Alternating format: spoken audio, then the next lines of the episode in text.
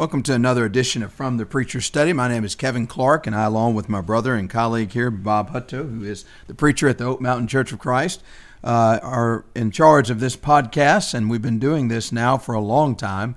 Uh, we've enjoyed uh, putting this thing together and uh, spending time together. In fact, I think if I recall correctly, it kind of grew out of some things that we were doing during the intense period of COVID and we enjoyed working together so much that we decided we wanted to pursue it further. And our uh, techies over here suggested to us a podcast. I don't think I knew what a podcast was. I'm not sure Bob did, but we now know, and we're very thankful that we have this opportunity to work together in the vineyard of our Lord and to present some things from God's Word.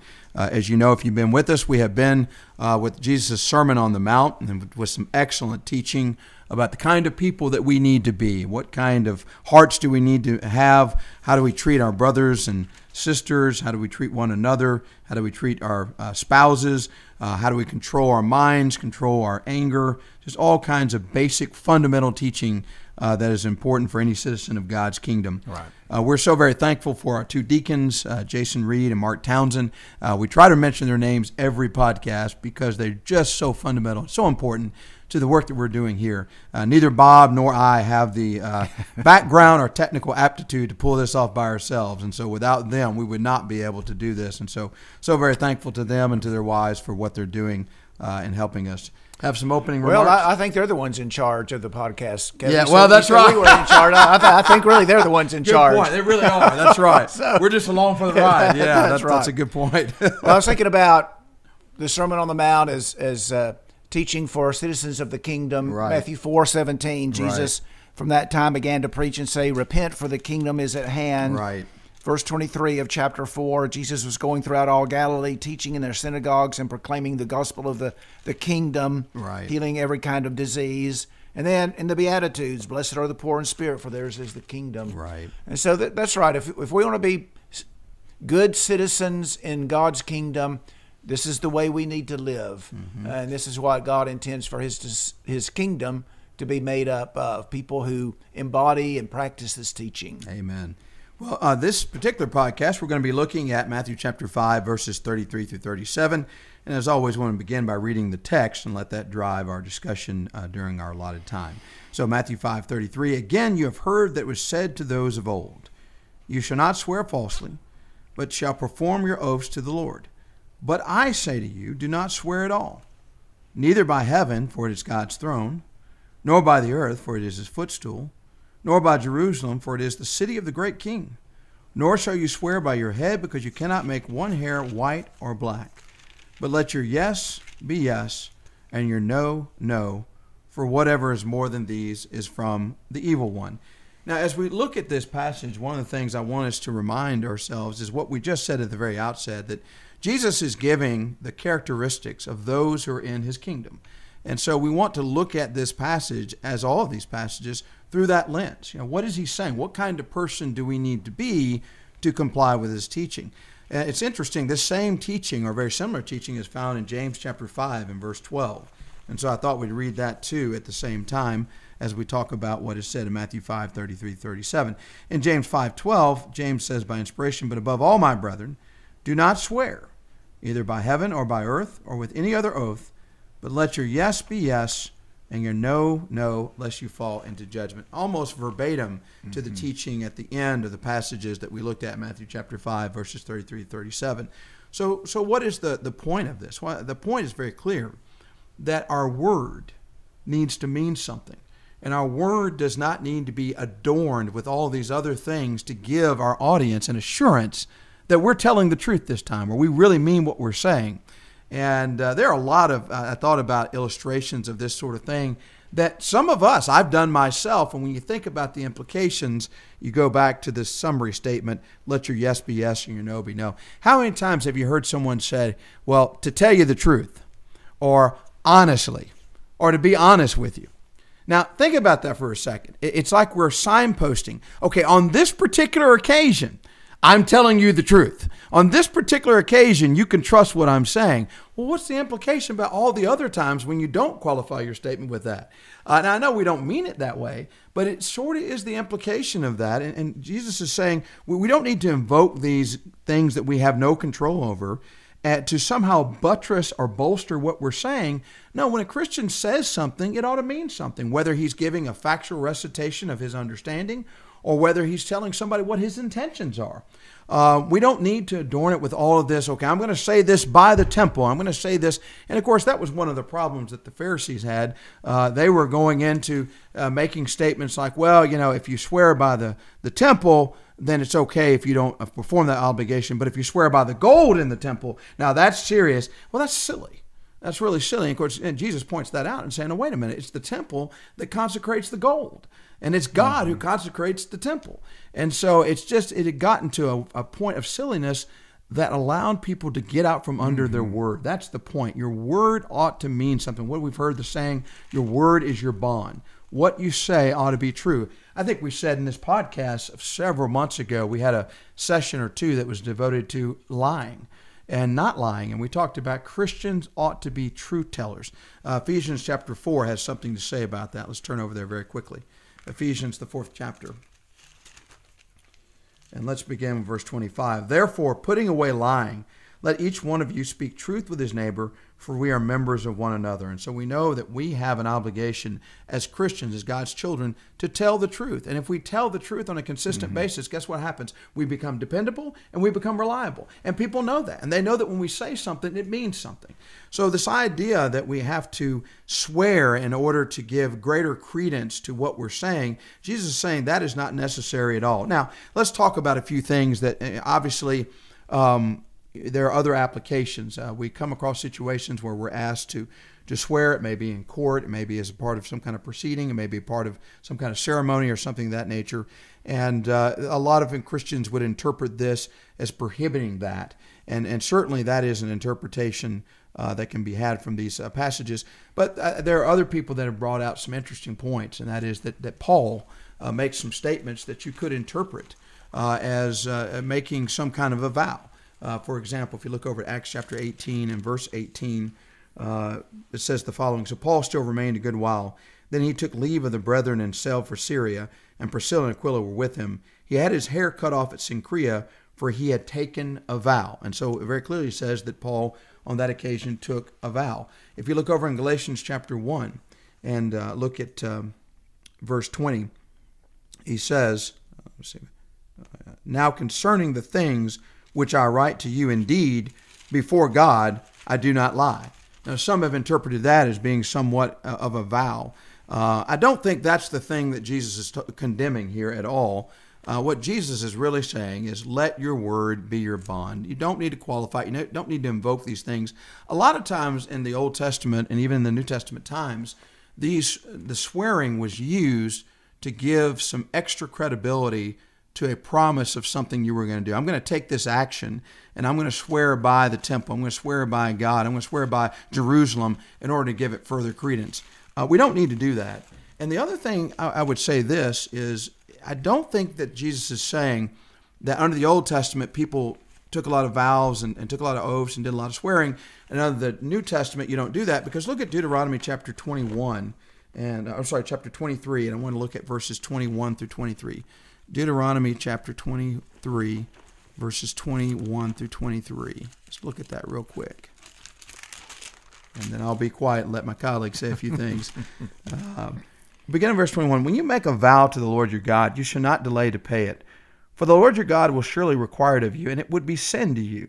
Now listen to verse 22. But if you abstain from vowing, it shall not be sin to you. That which is gone from your lips you shall keep and perform, for you voluntarily vowed to the Lord your God what you have promised with your mouth. And the point I want to make there is clearly under the Old Testament, if you make a vow to the Lord, you better keep it. But I like the fact he says, but you don't have to make a vow. It's not necessary. You can abstain from making that vow. And so, yeah, if we want to be very careful if you're making a vow, that you keep the vow. But when you come back over here in Matthew chapter 5, uh, we're told we don't need to swear.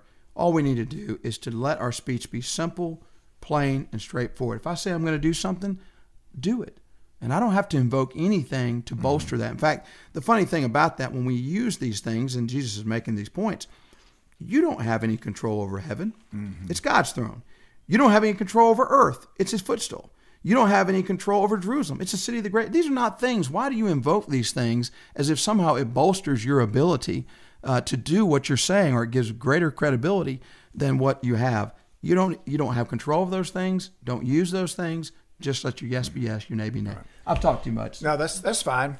Uh, what kind of person needs to swear? And that's what you're Yeah, saying. yeah. What kind of person needs to swear? What kind of person do you need to hear take an oath or swear? Well, it's the person that you doubt. Right. Well, okay, you need to swear to it because I doubt Right. that you're going to tell me the truth. Great point. So you want to develop the character and the trustworthiness, the honesty, so that people believe you even when you don't take that oath. Right, and so right. and so that's what we need to work on is you know Matthew 5, James 1. Right. I think that that's that's the idea. Become the kind of person Right. who is so trustworthy that you don't need to swear. Mm-hmm. That's You- right. You, you don't need like you said, you, you don't need to bring in something from the outside to you know to uphold or to Mm-hmm. undergird what you're saying. It's your character Right. that, you know your statement rests on your your character and making swearing unnecessary. That's right. And if you run into situations uh, in society where you're being forced uh, to take an oath, I will tell you,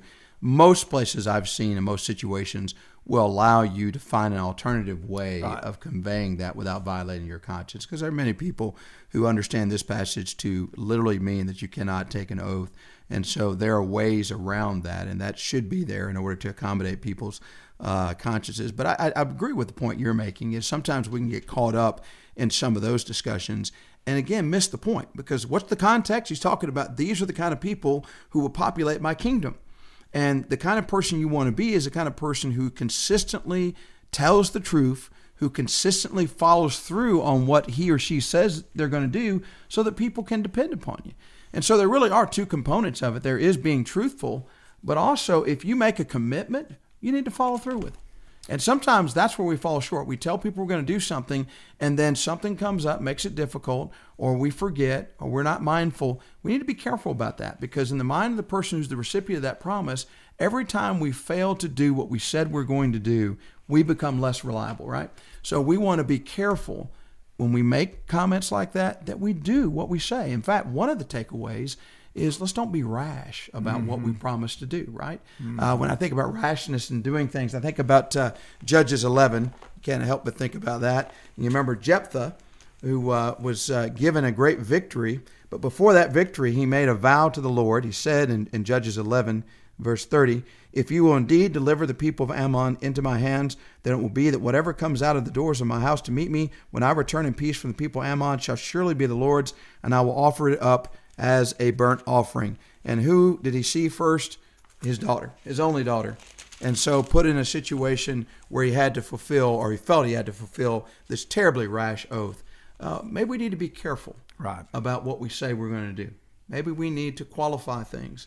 Um, you remember in James uh, talks about don't uh, assume that you're going to have go to such and such city, spend a year, and live and have profit. And so, as the Lord lives, or as the Lord wills, we'll do such and such. So we need to be careful about the things that we say, whether we're doing factual statements of truth or factual statements as we understand it. But we also need to be careful about what we say we're going to do, because again, we could put ourselves in a position where we promise something that, if we really thought about it, I can't deliver on that. Well, we probably shouldn't have promised in the first place. Right. Maybe think of a couple of passages. Ecclesiastes chapter 5 is Ah, one yeah. of them.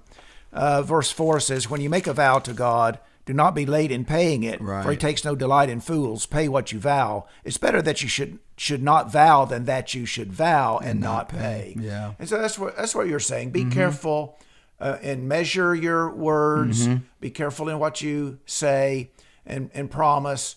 You know, better not to make a promise Right. than make a promise and and not fulfill it. And the emphasis is on here.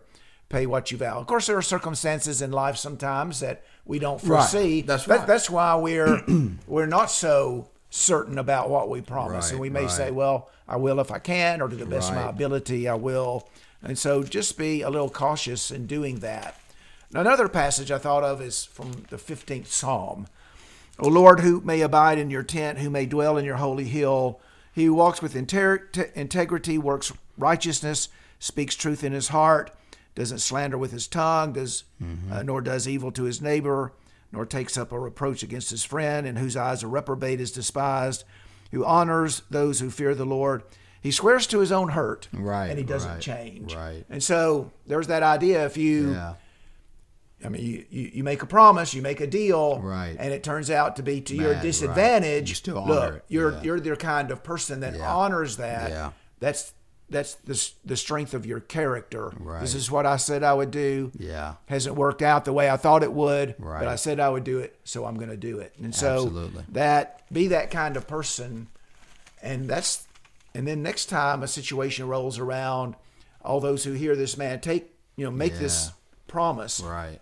they re- he's proven himself reliable even when it works to his disadvantage and so Absolutely. Mm-hmm. be that kind of person who doesn't need to swear Right. because uh, people have just an implicit trust in him That's right. And you made, and I made reference to this too. Just be careful, like you said. There are so many circumstances that are outside of our control, and it takes some humility to recognize that that we we, we may have good intentions to do something, but we don't know what kind of state of health we're going to be in. We don't know what state of mind we're going to be in. We don't know what's going on in the world at the time. So again, as I mentioned earlier, James four uh, verse thirteen: "Come now, you say today or tomorrow we'll go to such such city, spend a year there, buy and sell, make a profit. Whereas you do not know what will happen tomorrow. For what's your life? It's even a vapor." that appears for a little time then vanishes away. Instead, you ought to say, If the Lord wills, we shall live and do this or that. But now you boast in your arrogance. All such boasting is evil. And so we just need to be humble enough to recognize that we, we can have plans, but sometimes things happen that are outside of our control. And we want to qualify that. And, and so that if something like that happens, hey, I had the best of intentions, but you know I wasn't in the health to do that. I wasn't in a position to do that. So, but the, as you said earlier, the, the main point is that we are the kind of people that are careful enough in our speech, careful enough in our representations, careful enough in our promises that we develop dependability and reliability. You want to be known as a person. If that guy says it, it's true. If that guy says he's going to do something, it's done uh, in your mind, and because again, you have a track record. And uh, the the thing about reputations, and it's always it's a fragile thing, because you could have done that consistently for five or six years, but if you miss it one or two times, that can destroy the work that you've done for several Yeah, years or decades. sure and so can. we got to be very careful to consistently fulfill our word. As it's within our control to do so. That's right. Let your yes be yes. Right. Let your no be no. Any other comments? well i think that's a good place to end you know let let your yes be yes and your no be no if you say yes it means yes if you say no it means no and we, that's a character that you develop that you work on you try to do it consistently which is that's the challenge isn't it to be consistent in in these matters but it can be done and we mm-hmm. can you know we can build that kind of character so that others have confidence in us Amen. well, we appreciate everybody being attentive to uh, the podcast, and we uh, always want to end with a word of prayer, and we're going to do so uh, this time as well. Brother Hutto, I'll allow you to uh, lead us in a word of prayer. Our Father in heaven, we're thankful for the opportunity we've had in, in, in this podcast today to think about your word, think about what it teaches us, to think about the kind of people that you would have us to be. Father, we know that you are always trustworthy, that we can rely upon what you say, we can rely upon your promises, and that you'll always fulfill them. We know this, Father, because of the fulfillment of your promises in the past, but also because of your your power and your wisdom. You you you you have the power to bring your promises to pass, and you have the wisdom to make promises that uh, can be fulfilled. And so, because of your character, we rely upon you uh, day after day after day. Help us, Father, to uh, imitate that quality of yours. Help us to develop that kind of honor and dependability and trustworthiness in in our own lives. Help us to be the kind of people that don't need to make oaths or don't need to swear in order to uh, support the, the promises or the statements that we make. And so, Father, help us to develop that honesty and trustworthiness and integrity and and and that people will see and have confidence in us. Father, we understand the importance of this because, Father, when we teach the gospel to people, we know that we need to be people who back that up with integrity and dependability and trustworthiness because oftentimes people will judge the quality of the message by the messenger. And we want to be people of godly character as we take the message to others. And so, Father, we see these things in your character. Help us to develop them in us so that as we bring others to Christ, they can see you in us and they'll come to praise you. Father, we're thankful for the gift of your Son that he came to this world, that he made atonement for our sins on the cross. Help us to follow in his path each day as it leads us to eternal life. We pray these things in His name. Amen. Amen.